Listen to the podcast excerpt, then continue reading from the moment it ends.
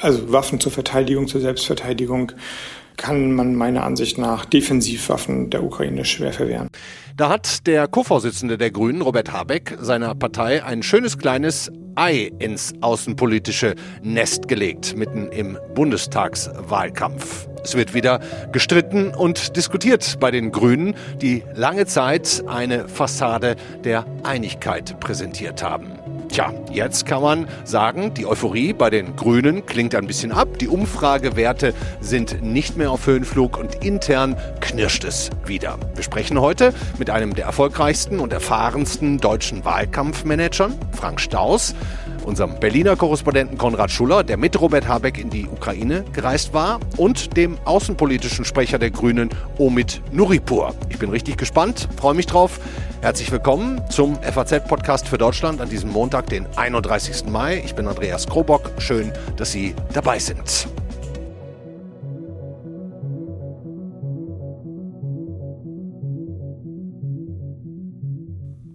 Ja, noch bis vor ein paar Wochen, da hatte man bei den Grünen das Gefühl, die sprechen alle mit einer Stimme. Die Reihen geschlossen, alle für eine, Annalena Baerbock, und eine für alle. Ohne Quietschen und Knirschen, ohne Querschüsse von Altinternationalen oder Enttäuschten von der Basis. Aber diese glänzende Fassade, sie bröckelt so langsam. Es tun sich wieder Konflikte auf, Fragen, wie ehrlich und hart in der Sache verkauft man den Wählern die Dringlichkeit des ökologischen Wandels? Was ist mit der Waffen für die Ukraine-Forderung von Robert Habeck, die ja konträr steht zum pazifistischen Grundsatzprogramm der Partei? Und wie geht man mit Peinlichkeiten um, wie den zu spät angemeldeten Nebeneinkünften der Parteichefin oder missglückten Witzen über Schwarze, wie jüngst von Boris Palmer?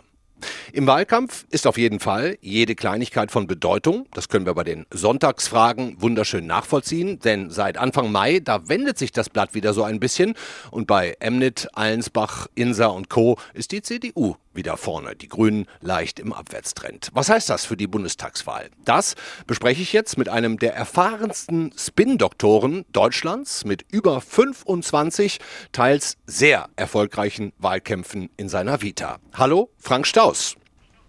Hallo, ich grüße Sie. Herr Staus, mit Ihrer Erfahrung, erste Frage. Wie viel geben Sie auf aktuelle Umfragen, so jetzt gut dreieinhalb Monate vor der Wahl? Also man kann bei dieser Wahl tatsächlich sagen, dass äh, alles, was wir heute in den Umfragen sehen, äh, wir im Prinzip fröhlich in der Pfeife rauchen können. ähm, und zwar nicht, weil die Umfragen falsch wären. Die Institute messen durchaus das, was gerade äh, zu messen ist, aber weil wir so viele Unbekannte noch auf dem Weg zu dem Wahltag Ende September haben, dass da unheimlich viel Bewegung drin ist. Und das haben Sie ja auch schon erwähnt. Das ist ja auch jetzt schon drin. Also man merkt jeden Patzer, der in der Kampagne passiert passiert, der schlägt sofort durch. Äh, wir sehen äh, auch bei der Union natürlich, dass die, äh, dieser, dieser mehr als vermurkste Nominierungsprozess seine Spuren hinterlassen hat. Aber wir sehen halt auch, dass unheimlich viel Luft drin ist und wir haben eben etwas, was es noch nie wirklich gab, nämlich ein komplett offenes Rennen, weil die Amtsinhaberin nicht mehr antritt. Und das gab es so noch nie in Ihrem Blog, den ich im Übrigen auch in den Shownotes verlinke, ähm, da haben Sie vor ein paar Tagen geschrieben, Union und Grüne hätten die jeweils schwächsten Kandidaten oder schwächeren Kandidatinnen ausgewählt. Mit Markus Söder wäre der Wahlausgang im Grunde schon klar gewonnen für die Union gewesen. Wie können Sie sich da so sicher sein? Also Söder ist äh, einfach ein wirklich mit allen Wassern gewaschener äh, Kandidat ähm, und Ministerpräsident äh, von Bayern. Wir wissen ja, es war da ein langer und schmerzhafter Weg für ihn an die Spitze, ähm, den auch gerne Herr Seehofer äh, verhindert hätte. Aber man muss schon klar sagen, es ist schon jemand, der sich in dieser Corona-Krise sehr stark profiliert hat, der vor allen Dingen aber auch die verschiedenen Flügel der Union, die sich jetzt wieder weit spreizen, äh, vereint hätte. Wir sehen, dass die äh, CDU natürlich jetzt auch im Osten wirklich nach wie vor große Probleme hat, auch mit ihrem rechten Rand da. Äh, wir sehen, dass, äh, dass die Merkel-Koalition, die die Union äh, in den letzten Wahlen zu dem Sieg geführt hat, äh, bröckelt und Söder wäre die Person gewesen, die mit einerseits mit einem modernen Kurs, aber auch mit einem ähm, ja, schon auch mit einem autoritären Auftreten diese Flügel geeint hätte. Und er führte ja auch maßgeblich in allen Umfragen, die wir hatten. Also diese Wahl, das sage ich Ihnen wirklich mit der Erfahrung äh, von all den Wahlkämpfen, die ich auf dem Buckel habe, diese Wahl wäre entschieden, wenn Söder der Kandidat gewesen wäre. Mhm. Und wenn Sie jetzt Wahlkampfmanager für die Union gewesen wären und die hätten Ihnen dann gesagt, so lieber Staus, wir entscheiden uns jetzt für Laschet, was hätten Sie da gesagt? Da hätte ich gesagt, Dankeschön für diese Herausforderung. Äh, wir haben ja sonst nichts zu tun. Ähm, ja, es ist tatsächlich so. Ähm, das ist ein Parteienproporz und Sie haben es ja eingangs gesagt. Ähm, das ist etwas, was die, äh, was die Union sich jetzt eben selbst verbockt hat oder in dem Fall eben die CDU, weil sie eben nicht beigeben wollte. Ja. Ähm, auf der anderen Seite ist das eben auch etwas, was dann eben passiert. Ja, dass Parteien eben äh, auf sich selbst hören und nicht ähm, auf die Wählerinnen und Wähler. Hm. Wir reden ja heute in der Sendung vor allem über die Grünen. Ähm, Herr Staus, was müssten die denn jetzt machen, aus Ihrer Sicht, um uns Wählern Annalena Baerbock noch so schmackhaft wie möglich zu machen? Äh, also der, der Kurs ist im Moment für mich nicht richtig äh, sichtbar, weil eigentlich nach der Nominierung und nach der, muss man auch sagen, extrem professionell inszenierten Nominierung von Frau Baerbock äh, eigentlich herzlich wenig hinterher kam. Und jetzt beginnt etwas, ähm, was wir auch schon häufig erlebt haben, was wir übrigens auch bei der ersten Kandidatur von Frau Merkel erlebt haben 2005, dass auf der Strecke eben eine ganze Menge an Fallen lauern äh, und dass die Luft bei einer Kanzlerkandidatur einfach extrem dünn wird. Da wird wirklich alles auf den Prüfstand gestellt und wir erinnern uns vielleicht, zumindest die Älteren unter uns, dass 2005 Frau Merkel mit irgendwie 48, 49 Prozent in den Umfragen gestartet ist und bei 35 Prozent gelandet, eben weil sie auf dieser Strecke auch viele Fehler gemacht hat, äh, damals auch mit, äh, mit irritierenden Nominierungen für ihr Schattenkabinett. Mhm. Und das ist eben so, wenn eine Kandidatin oder ein Kandidat in den Augen der Wählerinnen und Wähler nicht ähm, letztendlich klar ist und äh, wenn die äh, das Gefühl haben, ich bin mir nicht 100% sicher, ob ich dieser Person vertrauen kann, dann wird eben jeder noch so kleine Aussetzer am Ende auf dem Konto gut geschrieben, die kann es nicht. Hm. Apropos Fallen, äh, haben Sie gerade gesagt, wie schätzen Sie denn die, die verspätete Nachmeldung von äh, Baerbocks Weihnachtsgeld von 30.000 Euro an? Wir, wir können ja zuerst noch mal ganz kurz hören, wie Annalena Baerbock das bei Sandra Maischberger selbst erklärt hat. Natürlich ist man rückblickend auch äh, immer klüger, aber ich habe das selber gemeldet und auch selbst transparent öffentlich gemacht. Ja, kann man jetzt sagen, warum haben Sie nicht noch eine Pressemitteilung äh, rausgegeben? Ja, aus Fehlern lernt man. Hm. Kommt sie damit durch oder wird sie das nicht mehr loslassen bis zur Wahl? Ja, Frau Baerbock hat ja um sich selbst herum und alle ihre Spin-Doktoren immer sagen lassen, was für eine äh, äh, faktenreiche Kennerin sie ist, was für eine Aktenfresserin sie ist, dass sie auf jedem Gebiet 100 Prozent Bescheid weiß. Und wenn man diese Fallhöhe für sie nicht so hochgeschraubt hätte, dann wäre jetzt der Fall auch nicht so tief, mhm. äh, weil natürlich ist das Quatsch, was sie da erzählt hat. Ähm, es war weder transparent noch war es freiwillig, sondern es war komplett verbummelt äh, und äh, man hat eigentlich gehofft, dass man damit durchkommt. Es ist jetzt kein äh, ja, es ist halt ein, ein Fehler, äh, da sollten halt nicht zu viele drauf folgen, ähm, was ja auf der anderen Seite äh, auch nicht der Fall ist. Sie hat sich ja jetzt nicht bereichert. Äh, ne? Also sie hat auch keine Steuern hinterzogen und sie hat auch keine Maskendeals äh, eingefädelt wie andere. Ähm, aber äh, helfen tut sowas natürlich nicht. Und nochmal aus dem Leben eines Spin-Doktors, also aus Ihrem, wenn Sie da jetzt der Manager von Baerbock gewesen wären und dann erfahren Sie, erfahren Sie sowas, dann, dann gehen die Alarmglocken an und dann hat man erstmal drei Wochen, 24 Stunden zu tun oder wie muss man sich das vorstellen? Nein, man sollte das eben dann tatsächlich so machen, wie Sie es jetzt im Nachhinein auch beschrieben hat. Man sollte das klarstellen, aber man sollte es auch öffentlich klarstellen und nicht warten, äh, bis es jemand in den Akten findet, ja, oder in den Unterlagen findet. Äh, das, mit sowas muss man einfach gleich von vornherein offen äh, umgehen und ähm, da ist ein Fehler passiert und den kann man auch zugeben, ähm, aber dann muss man ihn auch öffentlich machen und dann darf man nicht weiter damit taktieren. Ansonsten, Frau Berg Baerbock hat halt den Vorteil, den sie hat gegenüber allen anderen. Sie ist halt äh, vergleichsweise frisch, sie ist äh, äh, tatsächlich jung ähm, ähm, sie hat ein Top-Thema, das zu 100 Prozent mit ihr verbunden wird. Das ist eben die Klimakrise und der Umweltschutz. Das ist nach wie vor eines der absoluten Top-Themen. Und jetzt wird sie natürlich auf den Prüfstand kommen, wie es denn mit den anderen Themen aussieht, weil sie hat sich ja nicht als Umweltministerin beworben, sondern ähm, als Kanzlerkandidatin. Hm. Auf wen würden Sie dieses Jahr, wenn Sie müssten, Geld setzen, Herr Strauß? Äh, also ähm, meine Begeisterung hält sich im Augenblick tatsächlich, was das gesamte Feld angeht, äh, etwas äh, in Grenzen, einfach weil da wirklich äh, jeder Kandidat und auch nahezu jede Partei irgendwie ein Päckchen äh, zu tragen hat. Aber mein Tipp wäre tatsächlich, dass es am Ende einfach die große Mehrheit der Traditionswähler in der Hand haben und da hat die Union einfach einen Vorsprung, einen traditionellen Vorsprung und deswegen äh, würde ich heute den Tipp abgeben, dass äh, der nächste Kanzler dann Armin Laschet heißen wird. Mhm. Letzte Frage, Herr Staus, was machen Sie als nächstes? Ähm, ich äh, mache als nächstes Urlaub. Sie sind gar nicht beteiligt jetzt in, in, im Bundestagswahlkampf. In der Hoffnung, ja. dass ich irgendwo hinkomme, ja. Äh, nein, nein, in dem Bundestagswahlkampf, den, äh, den, den kann ich äh, als äh, aus der aus der Kommentatorenecke aus äh, betreuen. Äh, aber wir haben ja jetzt gerade die Wahlkämpfe im Frühjahr begleitet und bereiten jetzt den nächsten Frühjahrswahlkampf vor, nämlich den in Schleswig-Holstein und die Bundestagswahl. Für die, die SPD dann? Interessiert an, ja.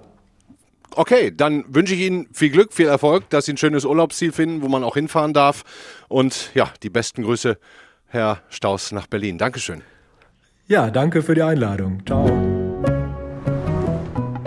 Bevor wir jetzt gleich mit dem grünen Politiker und außenpolitischen Sprecher Omid Nuripur sprechen, klar, da geht es dann um die Waffen für die Ukraine-Forderung von Robert Habeck und wie die Partei damit umzugehen gedenkt, da sprechen wir jetzt erstmal mit einem, der die Gelegenheit hatte, Habeck auf seinem Ukraine-Trip zu begleiten, nämlich unserem Korrespondenten in Berlin für die Sonntagszeitung, Konrad Schuller. Und der ist uns jetzt hoffentlich zugeschaltet. Hallo, Herr Schuller. Hallo, Herr Krobock, Tag. Das Schöne am Podcast ist ja, dass wir auch mal die Geschichte hinter der Geschichte so ein bisschen beleuchten können, denn wer hat schon als normaler Mensch die Gelegenheit, mit einem Politiker ein paar Tage durch andere Länder zu reisen? Kommt man so einem wie Habeck dann auch mal näher als sonst? Natürlich. Ähm, man äh, ist zum Beispiel unterwegs in einem engen ukrainischen Militärhubschrauber, wo alle dann so eng zusammensitzen, dass es eigentlich mit den Corona-Regeln ähm, nur unter Frontbedingungen vereinbar ist. Ja. Klar, und dann wird es manchmal auch spät.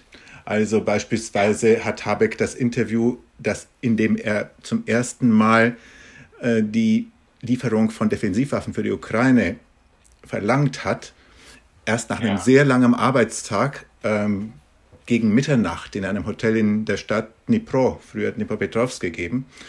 Ähm, man es bleibt dann nicht aus, dass man auch ein bisschen hinter die Fassade eines Menschen sieht, wenn man äh, über längere Zeit mit ihm zusammen unterwegs ist. So ist das, ja. Erzählen Sie uns noch mehr von diesem Ukraine-Besuch. Also waren zum Beispiel die Orte des Kriegsgeschehens, Sie haben gerade gesagt, er hat das gesagt mit den defensiven Waffen nach einem ganz, ganz langen Tag. Ähm, waren die Orte dieses Kriegsgeschehens, die Sie besucht haben, die Stimmung vor Ort, der Grund, warum Habeck dann entgegen der grundsätzlich pazifistischen Ausrichtung der Grünen gesagt hat, die brauchen Hilfe von uns, um sich gegen die Russen zu verteidigen und sei es defensive Hilfe? Nein, so war es nicht. Er hatte ähm, diese Positionierung schon bevor er dann im Laufe dieses, dieser Reise dann auch an die vorderen Frontlinien gereist ist. Er hat ähm, das entsprechende Interview schon vor der Ankunft an der Front gegeben. Er hat schon während des Jugoslawienkriegs in den 90er Jahren kapiert, dass strikter Pazifismus nicht dazu beiträgt, Menschenleben zu retten. Als dann in den späten 90er Jahren und in Afghanistan die Grünen auch die ersten Kampfeinsätze als Regierungspartei mitgetragen haben, sagt er, das hat ihn nicht erschreckt. Im Gegenteil, er ist überhaupt erst damals der Partei beigetreten. Hm. Das schreiben Sie auch alles ähm, in Ihrer Seite 2 Reportage für die, für die Sonntagszeitung. Ähm, die verlinke ich im Übrigen auch nochmal für alle, die interessiert sind, in den Show Notes. Sie waren ja auch quasi dann direkt an der ukrainisch-russischen Grenze. Mit Habeck zusammen, wo auch weiterhin fast täglich geschossen und getötet wird. Wie gefährlich kam Ihnen die Lage davor? Also kleine äh, Präzisierung, wir waren nicht an der Grenze, sondern an der Frontlinie innerhalb der Ukraine, wo das äh, russisch besetzte Gebiet gegen, an das unbesetzte Gebiet grenzt, schon im Innern der Ukraine. Das, es hat sich das Bild eines ähm, Low-Intensity-War gezeigt. Eines Krieges, in dem pro Tag auf einer mehr als 100 Kilometer langen Frontlinie manchmal einer, manchmal zwei, manchmal drei Soldaten oder Soldatinnen starben, manchmal auch niemand. An dem Tag, als wir da waren, äh, sind wir dann von der ukrainischen Armee in, das, in ein Dörfchen ziemlich nah, etwa einen Kilometer nah vor der unmittelbaren Frontlinie geführt worden. Das Dörfchen komplett zerschossen, keine Einwohner mehr da. Der befehlshabende General sagte uns, es habe frühmorgens an dem Tag mehrere Schusswechsel gegeben, keine Verluste an dem Tag. Als wir dann da waren, war es ruhig und äh, wir konnten durch diese Ruinenlandschaft gehen, immer unter der strikten Warnung, auf keinen Fall von einem markierten Pfad, der, den es da gab, abweichen, weil es die Gefahr von Minen gibt. Und auch mit, mit der klaren Ansage des Generals, äh, der uns da führte, wenn ich sage hinwerfen, dann werft ihr euch bitte hin. Und wenn ich sage weglaufen, dann lauft ihr bitte weg. Hm. Haben Sie mit Habeck auch darüber gesprochen, dass er seine Forderungen nach Waffen, welchen auch immer, defensiven, ähm, schon im absoluten Gegensatz zum eigentlichen Grundverständnis der Grünen steht? Naja, er weiß ja, was im Grundsatzprogramm der Grünen steht, dass es keine äh, Waffenlieferungen in Krisengebiete oder in Kriegsgebiete geben soll. Man wird, wenn man, so wie sich die Grünen das wünschen, an einer Bundesregierung beteiligt ist, nicht daran vorbeikommen, äh, sich in solchen Situationen auch zu positionieren. Und da hat er die Wahl getroffen, dieses Thema mal anzusprechen. Und dann sieht, wie er das eingefangen kriegt. Das hat er in diesem Fall dann dadurch gemacht, dass er zuerst von Defensivwaffen im Allgemeinen gesprochen hat und dann sehr genau hinterher, als dann bei den Grünen der Streit schon losging, definiert hat, was er damit meint. Gepanzerte Krankenwagen kann man schwer als Angriffsmittel beschreiben, obwohl natürlich auch in einem Angriffskrieg gepanzerte Krankenwagen mitfahren müssen. Aber sie sind trotzdem auch Waffen. Sie haben ein MG auf dem Dach. Also es, er, er, hat damit seine, seine ähm, Forderung nicht zurückgenommen, aber er hat sie so eingegrenzt, dass er hoffte, sie damit kanalisieren zu können. Im Grunde klingt es so, als hätte er das von Anfang an schon auch genauso geplant, wie es jetzt vonstatten gegangen ist. Das wäre mein Eindruck, dass das kein Schuss der, aus der Hüfte gewesen ist. Vielen Dank, Konrad Schuller, nach Berlin. Ich danke auch und wünsche einen schönen Tag. Bin sehr gespannt darauf, was unser nächster Gesprächspartner zur außenpolitischen Grundausrichtung der Grünen sagen wird. Während Robert Habeck, Habeck ja mit den frischen Eindrücken aus der Ukraine zunächst der Meinung war, man müsse das Land mit Waffen unterstützen, seien es auch Defensive, hat die Partei jetzt im Grunde nochmal klargestellt, nee, nee, Habeck, falsche Äußerungen, falsche Zeit und dann rudert der auch brav wieder zurück. Intern dürfte das Thema aber nicht so einfach ad acta gelegt werden und mindestens für weitere Diskussionen sorgen. Fragt sich nur, ob in der Öffentlichkeit oder hinter verschlossenen Türen. Einer, der dann ganz sicher dabei sein wird, ist der außenpolitische Sprecher, den wir jetzt hoffentlich begrüßen können. Hallo, Omid Nuripur. Ich grüße Sie. Herr Nuripur, ich hatte lange Zeit den Eindruck, bei den Grünen wird gar nicht mehr öffentlich gestritten, weil man mit Blick aufs Kanzleramt unbedingte Einigkeit vorleben will. Ändert sich das jetzt wieder und erleben wir wieder die streitbare Partei, die es immer war? Also wir haben immer äh, miteinander gerungen um Position, das werden wir auch weiterhin machen, sonst äh, wären wir ja keine demokratische Partei. Und äh, wir müssen ja auch sehen, dass äh, in der Frage nicht immer nur eine Meinung nach vorne stellen, die anderen sich eher uns angenähert haben als, als andersrum. Hm. Aber die Leute wollen am Ende des Tages nicht, dass man sich öffentlich zerfleischt. Die Leute wollen, dass man Lösungen liefert, wenn man eine politische Partei ist. Hm. Und äh, das haben wir immer mal verstanden und das werden wir auch weitermachen. Mhm. Wie sehen Sie das denn jetzt im aktuellen Fall? Würden Sie Habeck auch widersprechen und sagen, nee, Waffen in die Ukraine, nee. seien es Defensive auf gar keinen Fall? Ich muss da leider erstmal hart Ihnen widersprechen. Der hat nicht gesagt, Waffen in die Ukraine und seien es Defensive. Das hat er so nicht gesagt. Mhm. Er hat gesagt, mhm. er hat gesagt, ähm, wir müssen der Ukraine helfen. Ich mhm. teile das.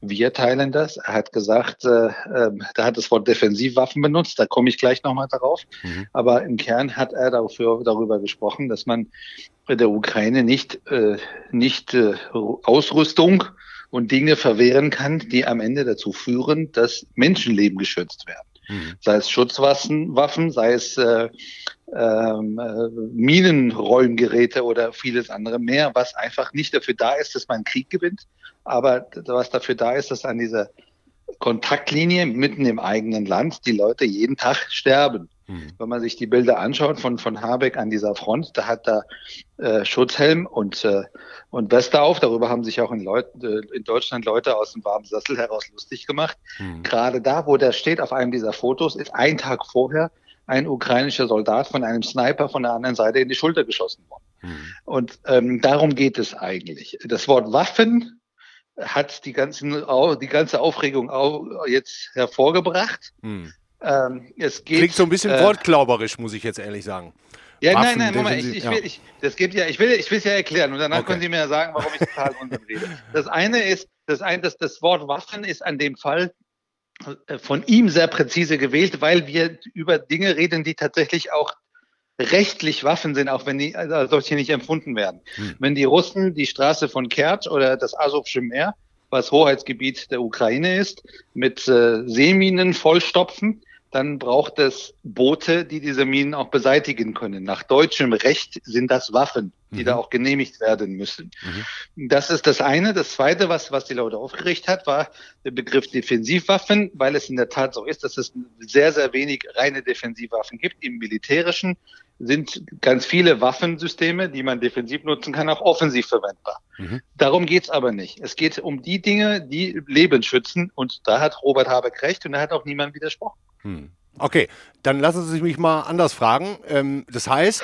mit, mit einer grünen Regierung würden wir Ländern wie der Ukraine passiv helfen, also mit Krankenwagen zum Beispiel. Das mit den Waffen überlassen wir dann anderen EU- oder NATO-Staaten. Äh, ich bin ja alt genug, um, um äh, jetzt mal abstrakt zu reden über Krieg und Frieden. Kriege sind erst dann zu Ende, wenn keine Seite das Gefühl hat, dass sie militärisch gewinnen kann. Mhm. Nun bin ich jetzt nicht auf Äquidistanz machen. Die Ukraine ist ein demokratischer Rechtsstaat und muss Nähe und Opfer der Aggression Russlands. Mhm. Aber gleichzeitig wissen alle, dass die Ukraine diesen Krieg militärisch wird nicht gewinnen können. Und deshalb geht es darum, dass wir alles, was wir können, politisch investieren, dass die Gesprächsformate wieder belebt werden, dass man alles dafür äh, in, in der Hand hat, tatsächlich auch aufwendet, damit eines Tages die territoriale Souveränität der Ukraine wiederhergestellt wird. Das geht nicht mit Waffen. Mhm. In diesem Falle von Robert, Robert Habeck, geht es darum, dass nicht jeden Tag mehr Menschen sterben müssen. Und da hat er recht. Na klar. Und das sehen bei uns alle so. Mhm. Das, das heißt aber jetzt, egal was passiert, für Waffenlieferungen, egal an wen, egal wann, egal wo auf der Welt, sind die Grünen definitiv nicht zu haben. Nein, das, nein, nein, nein, nein, nein, das ist alles nicht richtig. Es gibt Rüstungsexportrichtlinien der Bundesregierung, die sind 21 Jahre alt. Wir sind damals mit den Grünen mitverhandelt worden. Leider bricht unsere Bundesregierung diese Regeln immer wieder, wenn sie zum Beispiel an Saudi-Arabien liefert und, äh, und, und andere Staaten. Dort steht drin, dass äh, Rüstungen nicht genehmigt werden soll, soll dürfen in Krisengebiete und in Staaten, in denen Menschenrechte systematisch gebrochen werden. Aber da steht zum Beispiel nichts darin, dass wir nicht an NATO-Staaten oder NATO-gleichgestellte Staaten oder EU-Staaten liefern. Und ehrlich gesagt ist das auch ein Beitrag zur Abrüstung manchmal. Mhm. Wenn die Italiener sich bei uns melden und sagen, wir haben nicht genug Munition für, für Schießübungen unserer Armee, könnt ihr uns welche geben? Und wir geben sie ihnen nicht, dann werden sie selber welche produzieren. Mhm. Und das ist nicht der Sinn. Also innerhalb der EU, innerhalb der NATO, innerhalb der gleichgestellten Staaten ist das überhaupt kein Thema bei uns, dass wir selbstverständlich äh, uns äh, innerhalb von Bündnissen auch verpflichten. Gar nicht so unkompliziert alles, ne? Nee, das ist leider so mit dem, mit dem Leben und der Welt und der Realität. Es tut mir echt leid. Hm. Äh, dann nehmen wir nochmal ein anderes Beispiel. Wie würden Sie, sagen wir mal, mit finanziellen Hilfen für Palästina umgehen. Da sagen jetzt auch viele deutsche Steuergelder in dreistelliger Millionenhöhe flössen direkt in die Terrororganisation Hamas, die davon keine Infrastruktur aufbaut, sondern Waffen kauft. Was ist mit sowas? Also da habe ich das, ich habe das schon oft gehört. Ich habe noch nicht irgendwo gesehen, dass mir jemand quasi eine Smoking Gun gezeigt hat, wie deutsche Gelder an die Hamas gehen. Äh, wir geben Gelder, damit die Schulen der Vereinten Nationen für die Palästinenser laufen. In diesen Schulen gibt es einiges, was nicht gut funktioniert, wobei die Vereinten Nationen zum Beispiel Schul, ich, ich, ich das ist jetzt keine Karikatur, was ich hier beschreibe, ja. Es gab mal Schulbücher in diesen, in diesen äh, Unischulen, Mathematik, äh, Geometrie. Da wird dargestellt, ein Junge wirft einen Stein einem israelischen Soldaten auf den Kopf mhm. und dann wird quasi die Kurve berechnet. Und das ist dann die mathematische Textaufgabe. Kompletter Wahnsinn und nicht akzeptabel. Äh, da haben wir aber immer wieder nachgehakt. Da gibt es noch auch weit mehr zu tun, aber das bessert sich. Das ist gut. Wenn es äh, irgendjemanden gibt, der darstellen kann, wie deutsche Gelder an die Hamas gehen, dann sind wir die Ersten, die der Meinung sind, dass diese Gelder abgedreht gehören. Aber was wir nicht können, ist äh, äh, zu sagen, Gruppen wie Hamas oder die Hisbollah in Libanon nehmen die Bevölkerung in, als die eigene Bevölkerung als Geisel, lasst uns auf die Geisel schießen. Das geht nicht. Die, wo die Leute unsere Hilfe brauchen, werden wir auch weiterhin Hilfe leisten. Mhm. Okay, Herr Nuripur, letzte Frage.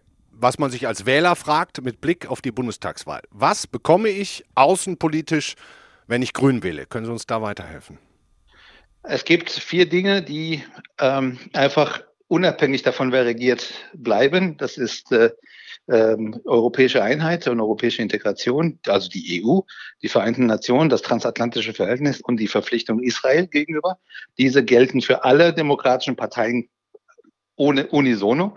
Was man mit uns bekommt, ist äh, eine Konsequenz in der Menschenrechtsfrage und in der Wertebasiertheit, was wiederum und natürlich auch in der Frage der europäischen Einigkeit, was bedeutet, dass man zum Beispiel nicht eine Pipeline bauen sollte, die auf Kosten vieler anderer EU-Partnerstaaten geht mit Russland und damit auch noch kofinanziert, dass der Kreml einen Repressionsstaat aufbaut gegen die eigene Bevölkerung. Das sind die Dinge, die wir anders machen. Aber diese vier Grundsäulen, die sind bei SPD, CDU, CSU, FDP, Grüne gleich. Vielen Dank, Omid Nuripur. Danke Ihnen.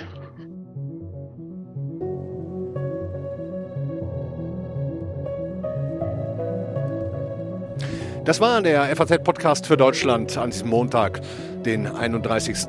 Mai. Ja, der Wahlkampfmanager zu Beginn sagt, er geht davon aus, dass die Deutschen, je näher die Bundestagswahl kommt, desto größer das Sicherheitsbedürfnis wird und damit die Union auch unter Laschet, er hätte Söder für den besseren Kandidaten gehalten, auch unter Laschet aber die besseren Chancen hat als die Grünen mit Anna-Lena Baerbock. Und dann, ja, der außenpolitische Sprecher der Grünen, Omid Nuripur, der ganz interessante Sachen gesagt hat, der um den Begriff Waffen ein kleines Wortspiel macht.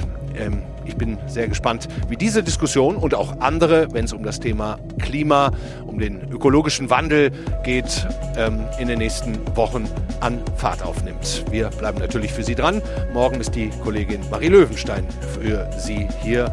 Ich bin sehr gespannt auf die Sendung. Da dreht es sich dann mal wieder um das Thema Corona. Bis dahin, schönen Abend. Tschüss.